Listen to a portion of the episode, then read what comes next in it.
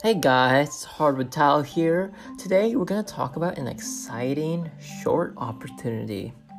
Now I will say that, well, I feel it has been an obvious short for some time, and the stock has been stubborn until lately.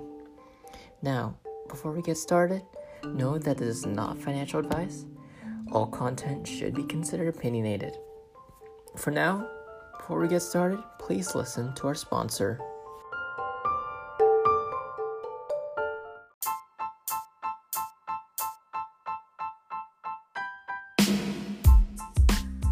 Wayfair, the e-commerce company for furniture, has been displaying signs of diseconomies of scale. As their revenue goes up, their losses increase. Andrew Left of Citron Research even pointed that out in one of his short reports on Wayfair. Andrew Left has published numerous short reports on Wayfair, but the stock still continues to garner high valuations. The reason why investors like this stock is because revenue is increasing. With the bottom line increasing, they hope that profits will soon show. But selling furniture is a whole new world compared to selling pet food or electronics online. Furniture is known to be a big expense for the average middle-class family. That's why the furniture industry is not only cyclical, but that you don't see your neighbors changing their furniture every few months, unless they're rich. Some of them might actually change the furniture every year, but for me, I don't see a lot of people doing that. When going on Wayfair's app at random times every month, I noticed that there seems to be some flash sales where you have furniture discounted by large percentages like 50%, 80%. It's like they're trying to increase demand.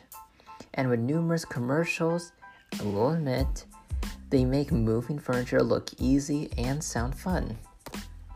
And interestingly, even if many investors believe that Wayfair will be the Amazon of furniture, dominating the online furniture shopping industry, Amazon is also in the furniture space. Walmart is also in the furniture space, if you didn't know. Now, even if Wayfair does help many small furniture makers gain an online presence by being a part of the Wayfair platform, they can go on Amazon, where they can get more impressions per listing since most people go on Amazon.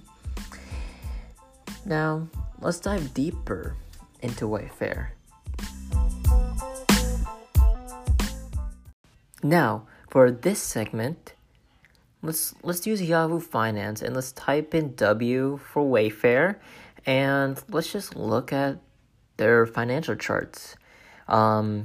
So when you look at like Wayfair's financial charts with like the revenue in the green, the earnings in the blue, you can see that as revenue rises, losses increase as well, which is pretty much diseconomies of scale.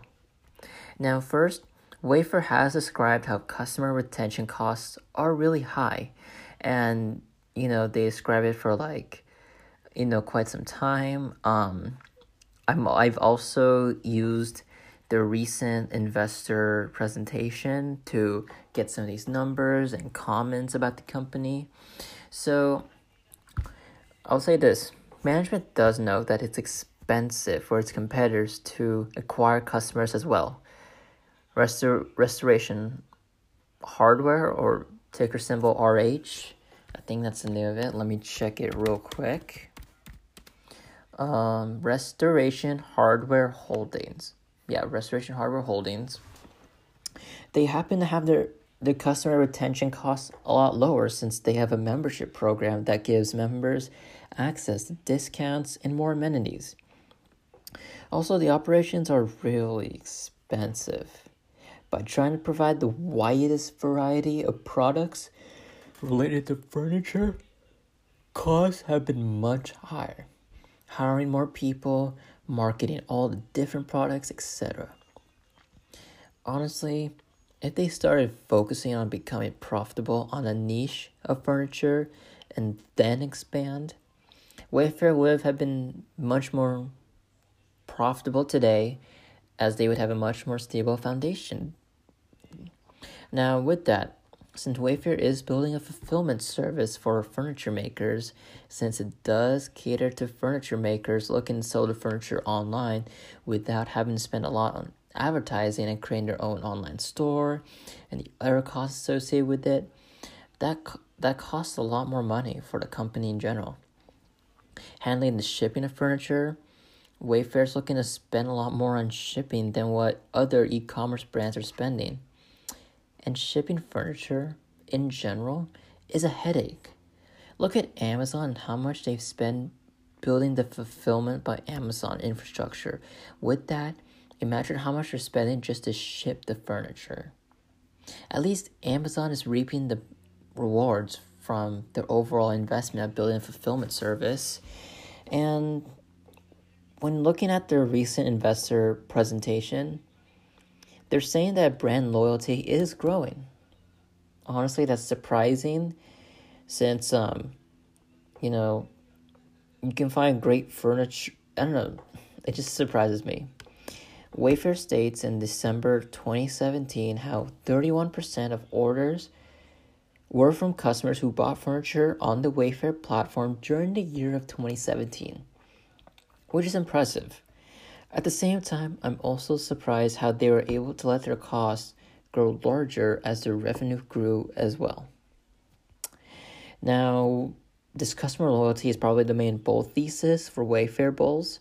Hoping that, just having like a consistent consumer base will help them reach profitability faster. I can understand that, but I don't know, just these numbers. It's like, it's just, how do you say it? Their costs, they just keep increasing the costs. Like, they just need to decrease it so I could see a road to profitability. Yeah. To conclude, Wayfair is an interesting stock. With brand loyalty and accelerating losses, deciding whether to go long or short on the stock is hard for some, but for me, because the numbers show that this business model isn't working, I feel like the stock has to be a short. Now, will I initiate short position sometime? Probably not, but I just wouldn't touch the stock in general. Thanks for listening. Please follow us on Instagram at Dissecting the Market and share this podcast with the whole world. Have a great day.